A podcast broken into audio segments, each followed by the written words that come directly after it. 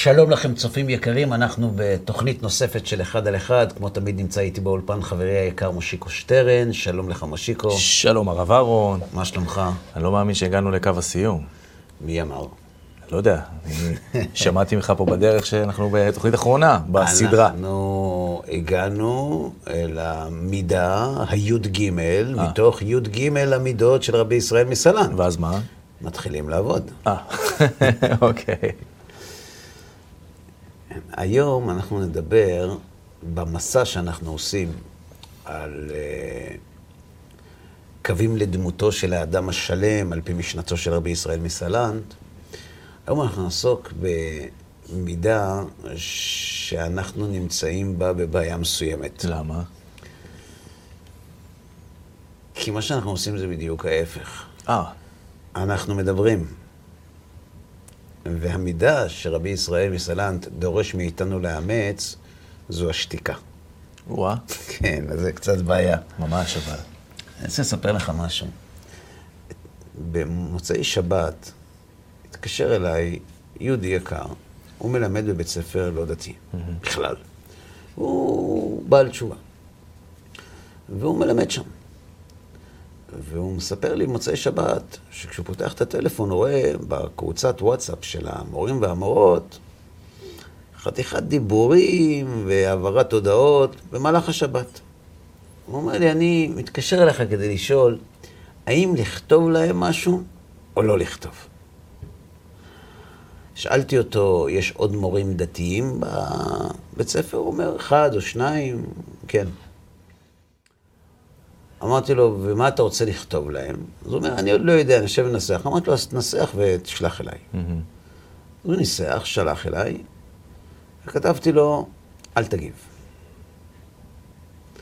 היום בבוקר הוא שולח לי הודעה, הכל משמיים, לא עניתי ולא כתבתי כלום, עשו בשבילי את העבודה. מישהו אחר. כן, לא דתיים. ודווקא לא דתיים. באמת? כן. מאיזה מקום? ממקום של שבת, זה זמן של מנוחה, וזה לא... כאילו, לא- אל תפריעו לי לא רק אל תפריעו לי, למה אתם לוקחים לעצמכם את החופש. את העבודה כן. ליום שבו אתם אמורים לנוח? כן. למה אני מספר לך את זה? כי אנחנו רגילים שאנחנו מעבירים מסרים בדיבור. מהמם. ובדיבור כבר עסקנו. רבי ישראל מסננט מלמד אותנו שיש מסרים שעוברים בשתיקה הרבה יותר טוב מאשר בדיבור. מה שנקרא שתיקה שווה זהב. כן, נכון.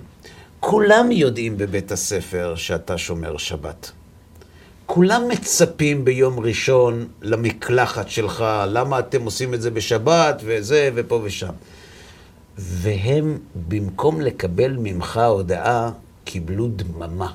לדממה הזאת יש כוח. יש כוח עצום כל כך שגרם לאחרים בגלל השתיקה שלך לדבר במקומך. נכון. וכנגד אלה שדיברו, אין מה לומר, כי הרי הם לא שומרים שבת, ואי אפשר להאשים אותם בהדתה ובכפייה דתית. הדיבור והשתיקה הם שני כלים. זה לא כלי והיעדרו, אלא יש כאן ממש שני כלים. יש לדבר ויש לשתוק. אגב, המדרש מספר דבר מאוד מעניין, באלקוט שמעוני, אני, אני רוצה לקרוא לך את זה בלשון המדרש. אמרו רבותינו, שני דיקולוגין עמדו לפני אדריאנוס. מה זה דיקולוגין? אה, סוג של פילוסופים, מורים. הוגי דעות. אחד מהם היה מלמד על הדיבור, שהוא יפה, ואחד מלמד על השתיקה שהיא יפה. זאת אומרת, כל אחד בא עם משנתו, אחד הסביר למה הדיבור הוא כל כך חשוב, ואחד הסביר למה השתיקה היא כל כך חשובה. אמר לו האחד, מרי, אין טוב מן הדיבור בעולם. למה? אילולא הדיבור, האח היו הקלות מתקלסות. איך אדם היה יכול לומר לאשתו שהיא יפה? והאח היה משא ומתן בעולם. איך היו מתנהלים העסקים? ואיך היו הספינות פורשות בים? נכון. פורסות בים. אמר המלך לאותו שהיה מלמד על השתיקה שהיא יפה, איך אתה למד על השתיקה? איך אתה... אתה... הוא נתן דברים של טעם. מיד בא לדבר. עמת חברו וסתרו על פיו. איך שה... שחכם השתיקה בא לדבר, חכם הדיבור מה נותן לו סתירה. אמר לו המלך, למה סתרת אותו? אמר לו, מרי, אני משלי על שלי לימדתי, מן הדיבור על הדיבור. והוא בא ללמד משלי על שלו, משלו על שלו ילמד. אני מסביר לך בדיבור למה דיבור הוא טוב. כן. למה דיבור הוא טוב? כי עם דיבור אפשר להסביר למה דיבור הוא טוב. ואתה עכשיו אבל צריך הוא לשתוק. רוצה כן. לדבר ולהסביר עם הדיבור שלי למה השתיקה שלו טובה עד כאן. טוב, אז זה סיפור חמוד. מה הסיפור הזה מלמד? קודם כל שהדיבור הוא כלי באמת שצריך אותו. נכון. דבר ראשון. דבר שני, באמת הצד השני, ההוא ששתק, איך הוא הולך להסביר עכשיו? אין לו דרך. בשתיקה, מה? לכאורה, נכון? כן, אבל אתה יודע, עכשיו הם בסוג של טיעון, הם בסוג של ויכוחים, הם בסוג של, אתה יודע, הוא צריך, הוא עומד בפני בית המשפט. איזה מין עורך דין יעמוד וישתוק? תשובה. גם איש השתיקה הוא לא במנזר שתקנים. אוקיי. איש השתיקה לא אומר שהדיבור הוא פסול. איש השתיקה אומר שנקודת המוצא של האדם זה תשתוק אלא אם כן. ואיש הדיבור אומר, תדבר. למה תשתוק? תדבר. השאלה רק על מה. כן. מה המשמעות של זה? יש שתיקה שהיא חולשה, ויש שתיקה שהיא כוח עצום. כתוב על אחי יוסף, שכאשר אה, באו לבקש ממנו לשחרר את בנימין, אז הם אמרו לו, אם אנחנו נעלה הביתה ועבדך לא, ונפשו קשורה בנפשו, כי אין הנער ומת, והורדנו את שיבתו ביגון שאולה, זה יהרוג את אבא שלנו, תרחם עלינו. ואז כתוב, ולא יכול יוסף להתאפק. ויאמר, הוציאו כל איש מעלי. ולא היה איש בהתוודע יוסף אל אחיו. ויאמר אליהם, אני יוסף, אשר מכרתם אותי מצרימה. העוד אבי חי, ולא יכלו אחיו לענות אותו, כי נבהלו מפניו. ממה הם נבהלו? פתאום הכל מסתדר. אה, עכשיו אני מבין למה שמת לנו, ושמעון, ולוי, שנוריד את בנימין, ואיזה... תודה להשם שלא יצא תקלה תחת ידינו, ואתה חי ואתה מושל בכל ארץ מצרים, אבא לא יאמין. ולא יכלו אחיו לענות אותו, כי נבהלו מפניו. ממה? אמר אבא כהן ברדלה, אוי לנו מיום הדין, אוי לנו מיום התוכחה. ומה אחי יוסף? שאמר להם יוסף, אני יוסף, לא יכלו אחיו לענות אותו כי נבהלו מפניו, אנחנו מה נאמר? אני לא מבין את השאלה שלו. כאילו, אנחנו לא אחי יוסף, ומי אמר שאחי יוסף פחות גרוע, יותר גרוע מאיתנו, פחות גרוע מאיתנו? תשובה. יוסף הוכיח את האחים שלו. הוא אמר להם, אתם, אני מאוד מעריך את זה. פה במצרים אין כבוד להורים. אני מאוד מעריך את זה שאתם כל כך חושבים על אבא שלכם. אני יוסף. איפה הייתם כשמכרתם אותי למצרים? העוד אבי חי? זו התוכחה. כשאתם מכרתם אותי, חשבתם על אבא שלכם? היה לכם אכפת ממנו שעכשיו אתם כל כך נסערים שנחזיר לכם את בנימין? איפה הייתה הרחמנות שלכם על אבא שלכם כשמכרתם אותי למצרים? ועל זה הם לא אני לענות. יוסף. ועל זה הם לא יכלו לענות. זאת אומרת, לפעמים השתיקה, אבא קורן ברדלה, מה הוא אומר? הוא אומר שהתוכחה היא לא עשית לא בסדר. שהתירוצים שאתה נותן, אפילו אתה לא יכול להשתמש בהם. העוד אבי חי? כמה תוכחה יש במשפט הזה. מדהים. אז לא יכלו אחיו לענות אותו. הם שתקו. למה הם שתקו? מכוח הם שתקו? מתוך עוצמה הם שתקו? כי לא היה להם מה להשיב. לעומת זאת, אנחנו נתקלים בשתיקה פעם נוספת, מעט מאוחר יותר. יעקב יורד למצרים, נכון? נכון.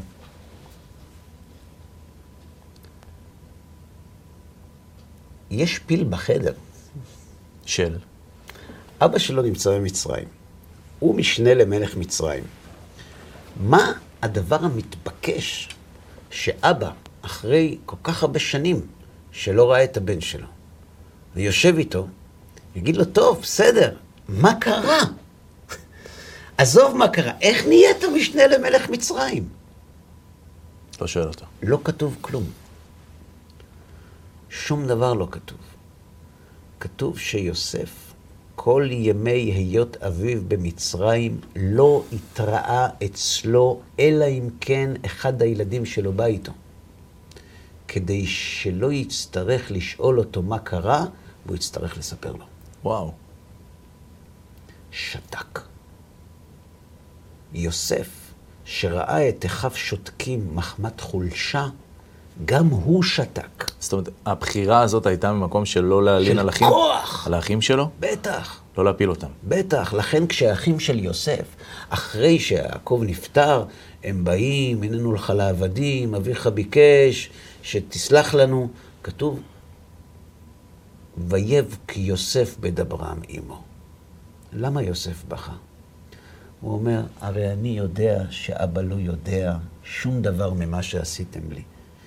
ואני יודע שאתם באים אליי לא בגלל שאבא ביקש. המצפון שלכם. כי אתם פוחדים שעכשיו אני אתנקם בכם. אני, שכל כך הרבה שנים שתקתי, ולא הלכתי לראות את אבא, בשביל כבודכם, בי אתם חושדים שאני אפגע בכם? לכן הוא בכה. זאת אומרת, יוסף ואחיו שתקו.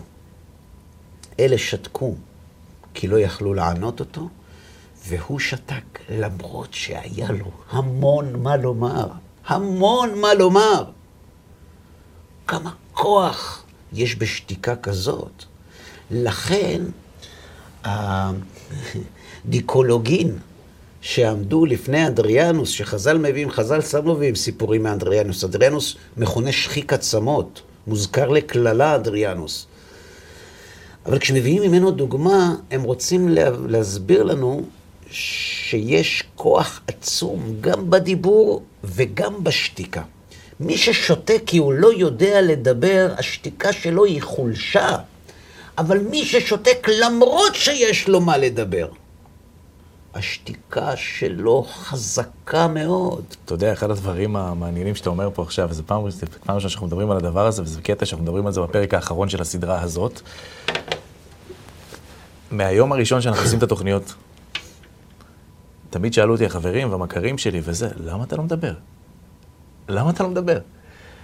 ואחד הדברים שתמיד שמתי לב אליהם, במקרה שלי ושלך בתוכניות האלו, זה שאמרתי, אם אני לומד עכשיו מהדברים מה, האלה שאתה מביא איתך פה, מה ששלך ומה שאתה מביא שום דבר ממקורות, לא, לא יש, יש, יש תובנות שאני גם אלמד ממך. כל מה שאני אומר לך, הוא לא שלי. אוקיי, אוקיי.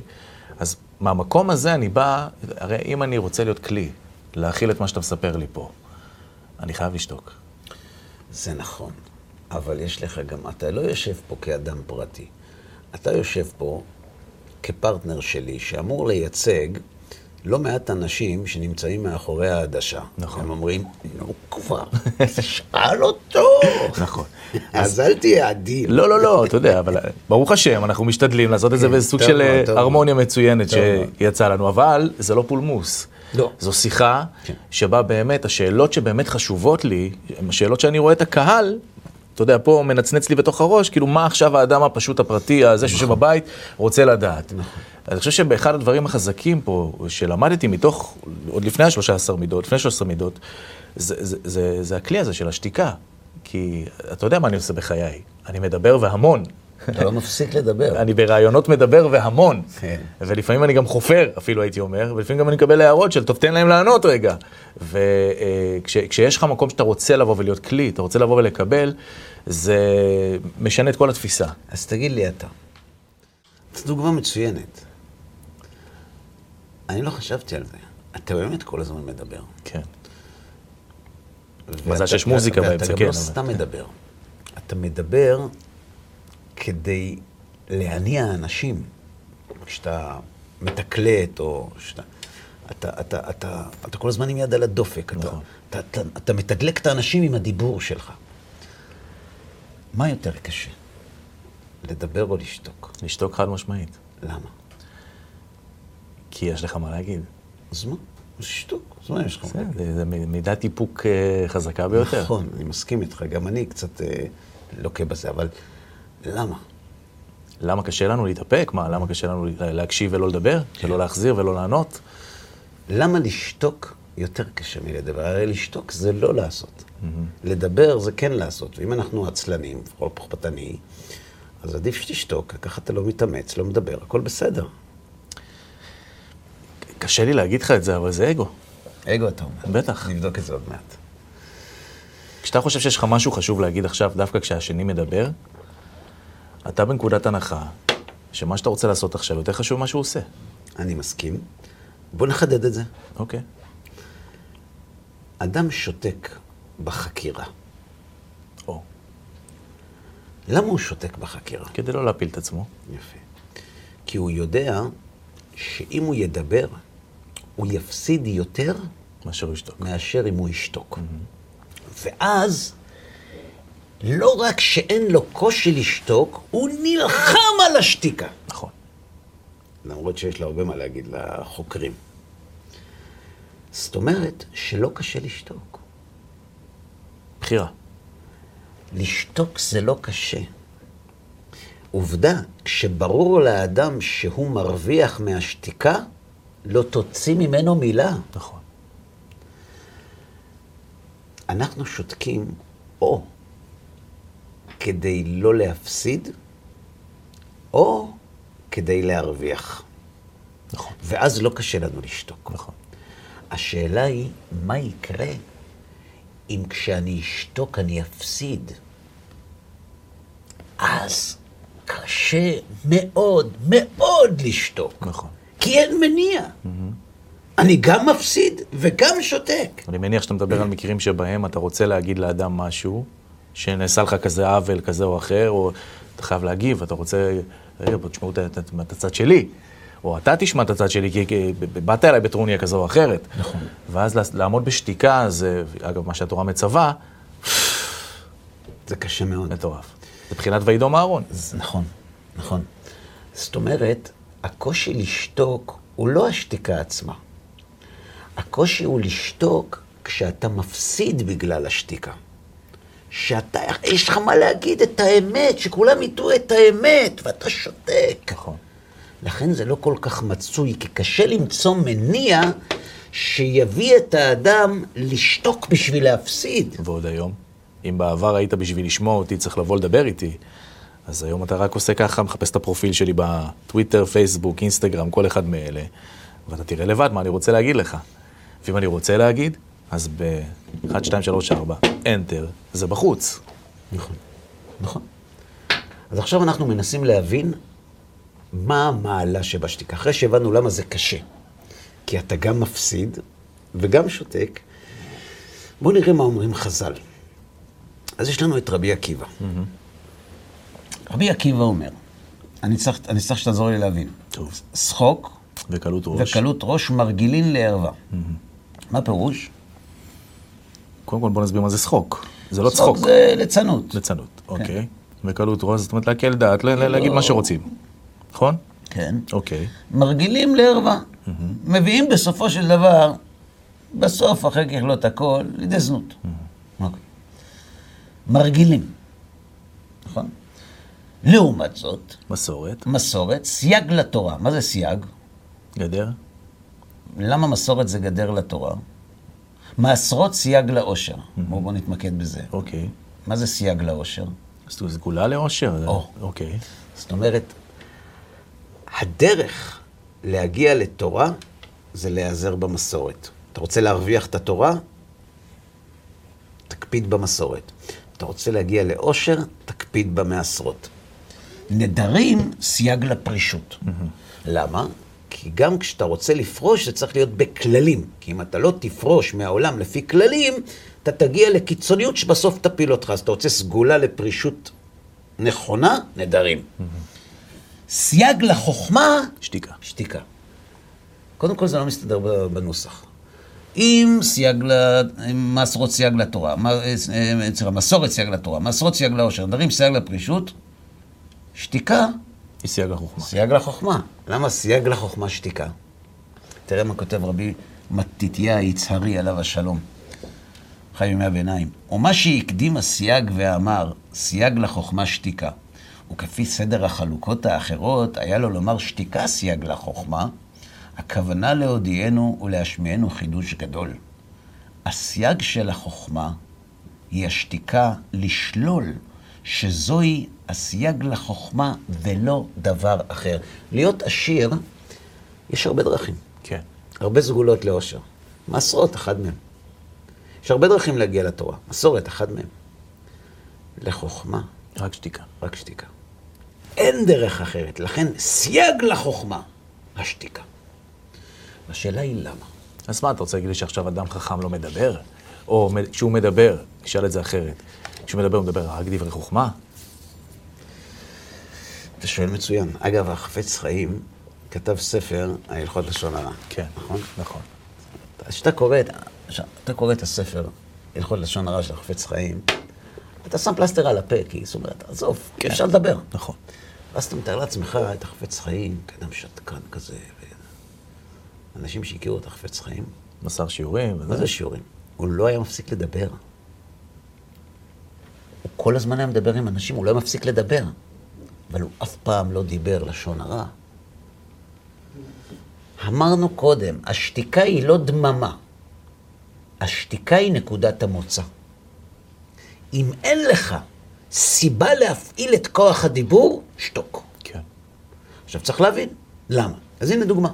חז"ל אומרים, אין העולם מתקיים, אלא בשביל מי שבולם עצמו בשעת מריבה. מה, איך אתה מבין את המשפט הזה? אין העולם מתקיים. אנחנו יודעים, אין העולם מתקיים, אלא בשביל הבל פיהם של תינוקות של בית רבן. אתה יודע, בזכות תינוקות של בית רבן שיושבים ולומדים תורה, העולם קיים. זה, זה מחיה את העולם. פעמים חז"ל אומרים, יש עוד מישהו ששווה לכל תינוקות של בית רבן. זאת אומרת, זה חתיכת משקל. מי שבולם פיו בשעת מריבה. עכשיו, מי בולם פיו בשעת מריבה? מי שאין לו מה להגיד. לא עליו מדברים. מדברים על מישהו שיש לו משהו שיכול להשפיט את הבן אדם במקום. אתה מדבר, שתוק. והוא בולם פיו. זה כל כך קשה, שזה שקול כנגד כל הבל פיהם של תינוקות של בית רבן. קודם כל, בוא נסתכל על זה רגע לשונית. שתיקה זה שין, תף וקוף. נכון. זה לא שקט. לא, יפה. זאת אומרת, זה, כמו שאמרת נכון, זאת לא דממה. לא. זה גם לא אדם אילם. השק... השתיקה מדברת. בדיוק. השתיקה זה סוג של דיבור, רק השתיקה היא פעולה לכל קול. דבר. בדיוק, היא פעולה. אתה מפעיל את השתיקה. נכון. נכון. אתה אמרת מקודם שהשתיקה קשה מסיבה נכונה מאוד, בגלל האגו. אומר מהר"ל, למה העולם קיים בשביל מי שבולם פיו בשעת מריבה? לפי שמשים עצמו כמי שאינו. ביטול. ביטול. וזה לא סתם ביטול, זה ביטול של הנקודה הגבוהה ביותר באישיות של האדם. הרי אנחנו מכונים מדבר. אני לא עושה. לא לדבר זה הכי קשה, זה הרבה יותר קשה מלא לעשות. ולמה? את זה מבאר לנו בעל הסולם. הוא אומר ככה, הרצון של האדם עובר שלבים בהתפתחות האנושית של האדם לרוחב ולגובה. מנעד הרצונות שלנו מתחיל עם מישוש, אכילה, שתייה, שינה, מתפתח יותר, נכון? כן. גם עוצמת הרצון, כן. וגם מגוון הביטויים של הרצון שלנו. נכון. אז בהתחלה יש אכילה ושתייה.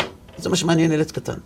הוא קצת גדל, מתחיל לקחת, שלי, שלך, בעיקר שלי, נכון? אומרת, מתבגר עוד קצת, אה, מתחיל אה, להתהדר בלבושו, מתבגר עוד קצת, מתחיל להאמין בכסף, נכון? אה, משתחרר מאמונה, מתחיל לחפש כבוד. כשאדם משתחרר מן הכבוד, הוא מתחיל לבקש חוכמה. וכשהאדם מבקש חוכמה, זו פסגת ההתפתחות של הרצון לקבל שלו. אומר רמח"ל בספר מסילת ישרים, שהגאווה היא נחלתם של החכמים. נחלתם. כן. כלומר, כשאדם מגיע למדרגת החוכמה, הגאווה היא פועל יוצא, אלא אם כן הוכח אחרת. זאת אומרת, אם לא טיפלת, הגאווה היא חלק מזה. מדוע? כי אני חכם, אני יודע. גם, אני חכם ואני יודע, אבל יש גם בפנימיות משהו. כיוון שהחוכמה היא פסגת ההתפתחות של הרצון לקבל החומרי, היא משדרת לאדם שלמות, אמנם זמנית, אמנם שקרית, אבל היא משדרת לאדם שלמות. והחוכמה הזאת מביאה אותו לבטל את מה שאחרים אומרים. יש לי מה לומר לציבור, יש לי מה לומר לעם. למה? לשתוק זה לכבוש את הרצון לקבל בדרגה הגבוהה ביותר שלו. לכן אתה יכול לראות אנשים שבשביל כבוד, mm-hmm. מוכנים לוותר על תאווה. יש אנשים שיודעים שאם הם יעשו את מה שהם רוצים, זה יפגע להם בקריירה. אז הם כובשים את התאווה שלהם. למה? כי הרצון לכבוד הוא יותר חזק מהרצון לתאווה. כן, הגעתי לדרגה בצבא, אני רוצה לשמור על מקומי מעמדי, אז אני פה לא עושה שטויות. נכון, נכון. יש אנשים שהגיעו למצב שמוכנים לוותר על הכבוד שלהם בשביל חוכמה. לא כולם. אני אגיד לך, לפעמים אתה יכול לראות אנשים שבאים ללמוד תורה. Mm-hmm. אני מדבר איתך על אנשים שבתחום שלהם הם בטופ שבטופ. והם באים ללמוד תורה. והוא פתאום, הוא פרופסור, באחד מן ה... אני מדבר איתך על דמות שאני מכיר. אחד מה, מהמכונים או מהמתקנים הכי שמורים במדינת ישראל, והוא בא ללמוד. עכשיו, הוא בא עם כל ההילה. כן. כל, הוא יושב ליד השולחן עם אברכים בני 25, והוא ילד קטן ליד מה שהם יודעים. בתורה. בטח. זה קשה מאוד. יש כאלה שנופלים. אתה יכול לראות, אני לא מדבר, חס וחלילה שאני... אבל אתה יכול לראות בעיקר שאמנים mm-hmm. עושים שינוי, מתקרבים לתורה, קשה למצוא אמנים שנכנסים למשבצת הקלאסית. או עם כפכפים, או עם זה, ויש לו פה וזה. למה? למה? כי הוא חייב לשמר את הייחודיות שלו. הוא רוצה להביע את עצמו. הוא מגיע מעולם כן. שהייחודיות שלו היא מרכזית. אני לא אומר את זה לשלילה. זה החיים שלו. ופתאום הוא כמו כולם. זה קשה מאוד. Mm-hmm. אבל יש אנשים שבשביל חוכמה, והווה מתאבק באפר רגליהם. החוכמה היא כל כך חשובה בעיניו, שהוא מוכן לוותר על הכבוד שלו בשביל זה. ואל יהיה הדבר קל בעיניך. כשאדם מגיע לחוכמה, קשה לו מאוד לבטל, כי אין לו בשביל מה, אין לו בעבור מה. לכן אומר רמח"ל שהחכמים, הגאווה היא בת בית אצלם. כשאין לך מה לומר ואתה שותק, זו לא מעלה גדולה. אבל כשאתה חכם ואתה שותק, כל ימיי, אומר התנא, יש מחלוקת זה שמעון בן הלל או שמעון בן גמליאל, נתגדלתי בין החכמים, ולא מצאתי לגוף טוב משתיקה.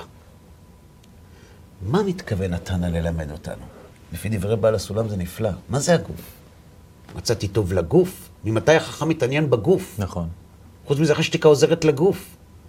הגוף זה הרצון, זה הכלי, הנשמה זה האור. לא מצאתי כלי שיכול לכבוש את הרצון לקבל ברמה כזאת כמו שתיקה. אין מה שכובש את הרצון לקבל של האדם יותר מן השתיקה. ולכן השתיקה היא חלק מתכונתו של האדם השלם. לא של זה ששותק כי אין לו מה לומר. זה ששותק למרות שיש לו מה לומר. והוא שותק, הוא מקשיב, הוא לא מדבר. הוא מאזין, הוא בולם את עצמו. לפעמים הרב נותן שיעור, שואל שאלה, אנחנו כולנו רוצים כן, לענות. נכון. מה זה לענות ישר? למה? אני אגיד לך למה. כי אם הרב שואל ואין לו תשובה, ואני עונה תשובה, מה זה אומר מערכת היחסים שלי עם הרב? עליתי כיתה. שאנחנו... כן, תכף הסגן שלו. שאני, רק בגלל שאני ענה ואני כן. אני ממשיך איתה, אבל זאת אומרת, כן. אתה לא יודע, אני כן יודע, נכון? כן. יש מין פיתוי כזה לענות. כן. יש לך תשובה. ואתה שותק. אגב, ברוב המקרים כשאתה שותק, זה מתברר כאסטרטגיה נכונה מאוד. כי לא היית אומר את הדבר הנכון. כי לא נכונה. כן. אבל בשעת מריבה, כשמישהו פוגע בי, מה זה פגיעה בי? פגיעה ברצון שלי, פגיעה באישיות שלי. כבוד שלי. זה חלק מהמערך הרצונות שלי, כבוד, כסף, פגיעה. והוא בולם פיו. אי אפשר שהוא יבלום פיו, אלא אם כן הוא מרוויח משהו יותר גדול. מה הוא יכול להרוויח? מה אפשר להרוויח? מה אתה מרוויח מזה? מה, השתיקה הזאת? מהמם. אולי שקט נפשי. לא. הידמות לבורא. רבנו משה קורדוברו, בספר תומר דבורה, בפירוש לי"ג מידות הרחמים, אומר שמי אל כמוך זה שהשם יתברך ויתעלה שמו הוא מלך סבלן. הוא נותן לאדם כוח, למרות שהוא יודע שעם הכוח הזה האדם הולך למרוד בו. והוא נותן לו כוח. מי אל כמוך? מלך סבלן. השתיקה, כשיש לך מה להשיב, מדמה אותך לבורא. אם לא זה, אין שום דבר בעולם שיגרום לאדם לסגור את פיו. סייג לחוכמה, שתיקה. הדרך היחידה להגיע לחוכמה האמיתית היא על ידי שתיקה, כי החוכמה האמיתית, כותב רמח"ל, בסוף ספר מסילת ישרים, בסוף מידת הקדושה, שמביאה לידי רוח הקודש, מסביר הרמח"ל שרוח הקודש זו דרך נוספת לקניית מידע שלא בדרכים המקובלות. כשאדם לומד מדעים, הוא משתמש בחושים שלו, אוסף מידע, מאבד אותו, מסיק מסקנות נכון. ומחכים. יש דרך לקבל מידע לא בצורה הזאת, וזה על ידי דבקות בהשם. אומר הרמב"ם, ויתפלל למי שהחוכמה שלו. יהיב חכמתה לחכימים. מי שדבוק בהשם, אור החוכמה מאיר את פניו. והוא זוכה לחוכמה בגלל כיבוש הרצון לקבל שפסגתו היא השתיקה. זאת אומרת שברגע שהוא עבר את המשימה הזאת של הכיבוש הזה שאתה מדבר עליו, אתה אומר, מקבל רוח הקודש. כן. מה הוא עושה? מה זה הכלי הזה, הרוח הקודש הזה? מה, מה, מה, מה... ידיעת דברים באופן ודאי, כפי שהאדם יכול לדעת אותם בדרך ההתבוננות והלימוד. עכשיו, איזה נתונים? לפעמים נתונים על ההווה, לפעמים נתונים על העתיד, אני לא יודע, אף פעם לא הייתי שם. אבל זה מה שהוא כותב. עכשיו, אנחנו יכולים לראות את זה בהיסטוריה שלנו. קח דוגמה את יעקב. כן. דיברנו על שתיקת יוסף. בואו נדבר על שתיקת יעקב. אחרי מעשה שכם, שעינה את דינה, ושמעון ולוי לקחו איש חרבם ובאו לעיר בטח והרגו כל זכר, יעקב אומר להם, מכרתם אותי. להבישני בעיני יושבי הארץ. ויאמרו, החזונה יעשה את אחותינו?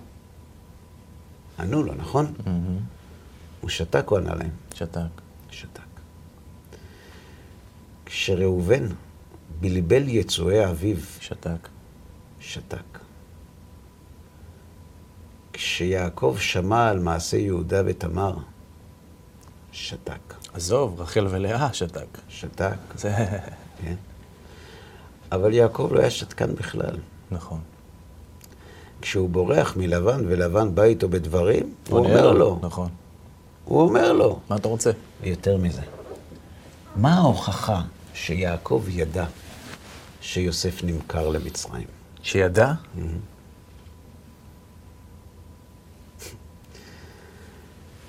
כשהוא בא לברך את השבטים, איך הוא מברך את ראובן? איך? פחז כמים על תותר, כי עלית משכבי אביך, אז חיללת יצואי עלו. בום! תוכחה. כל כך הרבה שנים של שקט. מילה ראובן לא שמע. אתה יודע למה? כי ראובן שב אל שקו ואל תעניתו אחרי מעשה יוסף, ויעקב לא רצה לפגוע בתשובתו, אז הוא שמר את הביקורת. כשמגיעים שמעון ולוי, הם חוששים. והתחיל עם ראובן, לא... שמעון ולוי אחים, כלי חמס מכורותיהם. ארור אפם כי עז, ועברתם כי קשתה. אכלכם ביעקב ואפיצם בישראל. מה זה המילים האלה? אתם מסוכנים אתם. על מה הוא מדבר? על עניין דינה. על עניין דינה, נכון. כי באפם הרגו איש, נכון? כי ברצונם הרגו איש ובאפם יקרו שור, משהו כזה. על מי הוא מדבר? על יוסף. על יוסף? כי, איפה? מה? הוא אומר, הכעס שלכם הביא אתכם למעשה דינה ולמכירת יוסף. שתק. אתה חושב שיעקב לא שאל את עצמו איך יוסף הגיע למצרים? נעלם ממנו. אבל אחר כך, שחזרה לו רוח הקודש, הוא ידע. אבל הוא התאבל עליו, על מי? על, על יוסף. עד שנודע שהוא חי. כן. אבל אחרי שנודע שהוא חי, הוא ידע מה קרה. מסתבר. כן. יעקב אבינו שותק. שותק. הוא מבקר אותם, אבל אחרי הרבה זמן. איזה כוח נדרש מאדם לשתוק כל כך הרבה שנים על דברים שיש לו מה לומר עליהם? כן. התועלת. אתה יודע מה זה כוח השתיקה? לחשוב על תועלת הדברים קודם הדיבור. קודם הדיבור. מה שאתה הולך לומר זה לתועלת או לשחרר קיטור? זה בגלל שאתה רוצה לקבל או בגלל שאתה רוצה להשפיע? אותו דיקולוגין שעומד לפני אנדריאנוס ומדבר על השתיקה, הוא לא שתקן, הוא יודע לדבר לא פחות מהדברן. רק זה מדבר לתועלת עצמו, וזה מדבר לתועלת אחרים. אפשר לראות את זה אצל אברהם אבינו. נכון. אברהם אבינו, כתוב במדרש שאחרי עקדת יצחק, השם אומר לו, אני לא אנסה אותך יותר. בסדר? זהו. עשרה ניסיונות. סיימנו. ואז הוא חוזר הביתה ומגלה ששרה מתה. נכון. למה היא מתה? למה היא מתה על פי המדרש? כן. לפי מה שאני זוכר, כן. כי הראו לה כאילו יצחק נפטר. כי השטן בא, כן. ואמר לה, איפה, כן. איפה אברהם ויצחק? הם הלכו ל... הלכו לעשות סיבוב, קברי צדיקים. אז הוא אמר לו, זה מה שהוא אמר לך. אל תשאלי. מה קרה? לקח אותו, אמר, לא ראית סכין שחיטה שלקח, ולא ראית את העצים שלקח, ולא ראית שלא לקח כבש? למה לקח אותו? ומתה. והוא בא, ורואה הצולה וזה, ואשתו מתה. ב, ב, ביום שהיא צריכה הכי לשמוח על המדרגה שהגיע בנה יצחק בעבודת השם, לא זכתה לראות אותו. איזה צער זה. אתה יודע, יש אנשים שכשהם נבחרים להיות חברי כנסת, שרים, הם עומדים והם אומרים, ולא אחד ולא שניים, כל כך מצטער שההורים שלי לא יכולים לראות נכון, אותי עכשיו. נכון. הגיע להבדיל, כן, למדרגתו הגבוהה ביותר. תזכור לנו עקדת יצחק. שרה מתה. למה מתה? הייתה בריאה. אומרים, לא היה פה השטן, ועוד לא סיים ונפטרה. נו, איך הוא מקבל את זה? ריבונו של עולם, אני, לא, אני באמת לא מבין מה אתה רוצה ועוד ממני. אחרי שהובטח לו שאין ניסיונות. כן. מה אתה רוצה ממני? הבטחת לי שלא יותר ניסיונות, מה אתה רוצה ממני? מה אתה רוצה ממני, ריבונו של עולם? ויבוא אברהם לספוד לשרה ולבכותה. טק. כלום. ואברהם לא ידע לדבר. ויגש אברהם ויאמר, אהב תספה צדיק עם רשע, השופט כל הארץ לא יעשה משפט. אולי ימצאו בסדום חמישים צדיקים ותשחית בעבורם את כל העיר? הוא אומר, לא אשחית בעבורם. וארבעים וחמישה? גם לא אשחית. וארבעים ושלושים? סליחה. על מי אתה מבקש? ואנשי סדום רעים וחטאים להשם מאוד. על מי אתה מבקש? ואיך אתה מדבר גם? אברהם אבינו ידע להתווכח, ידע לדבר, כשהדיבור נועד להשפיע לאחרים, כן, שזה קשור בעצמו. לא לתועלת עצמו. וזה פסגת התפתחותו של האיש השלם. כי אם האיש השלם זה מי שהגיע להשתוות הצורה, שתיקתו של החכם מלמדת על פסגת שלימותו בהשתוות הצורה. סתם רבי עקיבא מלווה אותנו בשתי התוכניות האחרונות? מי שהגיע לפסגת ההתפתחות הרוחנית בהיסטוריה של עם ישראל, לימד אותנו שני דברים. ואהבת לרעך כמוך זה כלל גדול בתורה, שזה הצדק, וסייג לחוכמה שתיקה. למה? כי ואהבת לרעך כמוך זה ההתפתחות האיכותית ביותר. זה העמדת הזולת לפניי. לפני רצוני. כן. זה על דרך החיוב. וסייג לחוכמה שתיקה זה על דרך השלילה. אל תפתח את הפה אם מה שאתה עומד להוציא משם הוא לא להשפיע על האחרים, אלא לקבל לעצמך. והראיה שהוא סיים את הניסיונות שלו, אברהם, מה שאתה אומר עכשיו, נפל לי האסימון. הוא מגיע, הוא רואה שאשתו נפטרה, הוא עומד בזה בצורה שהוא עומד בזה, והרי לך הוכחה, הוא סיים את הניסיונות שלו. כי לו הוא היה עובר את זה אחרת, אז הוא עוד בניסיון נוסף. עדיין, עדיין הוא לא בטוח בניסיון נוסף. נכון. בניסיון שלמרות שהבטיחו לך שלא תתנסה, נתנסית. נכון. נכון. לכן, כשאנחנו מסתכלים על, על, על, על תחילת הדברים שלנו, אנחנו בעצם מגלים ששלימותו של האדם היא לא בדיקולוגין שמדבר, ולא בדיקולוגין ששותק, אלא במתי. אלא בשאלה, מתי אתה משתמש בכוחות האלה. נכון. אל תבהל על פיך, להחטיא את בשרך. אגב, ב, ב, במדרש הזה שהבאתי לך מאלקוט שמעוני, יש המשך. רוצה לשמוע אותו? בטח. תקרא. פה? כן. התשובה או איפה? פה. כן, אמר שלמה, לא אמר... אמר שלמה, אמר שלמה. לא אמרתי שתעלם פיך שתעלם פיך ותהיה שותק ושהיה שותק ויושב, ויושב, אלא חסוך שפתיך מלהשיח בחברך.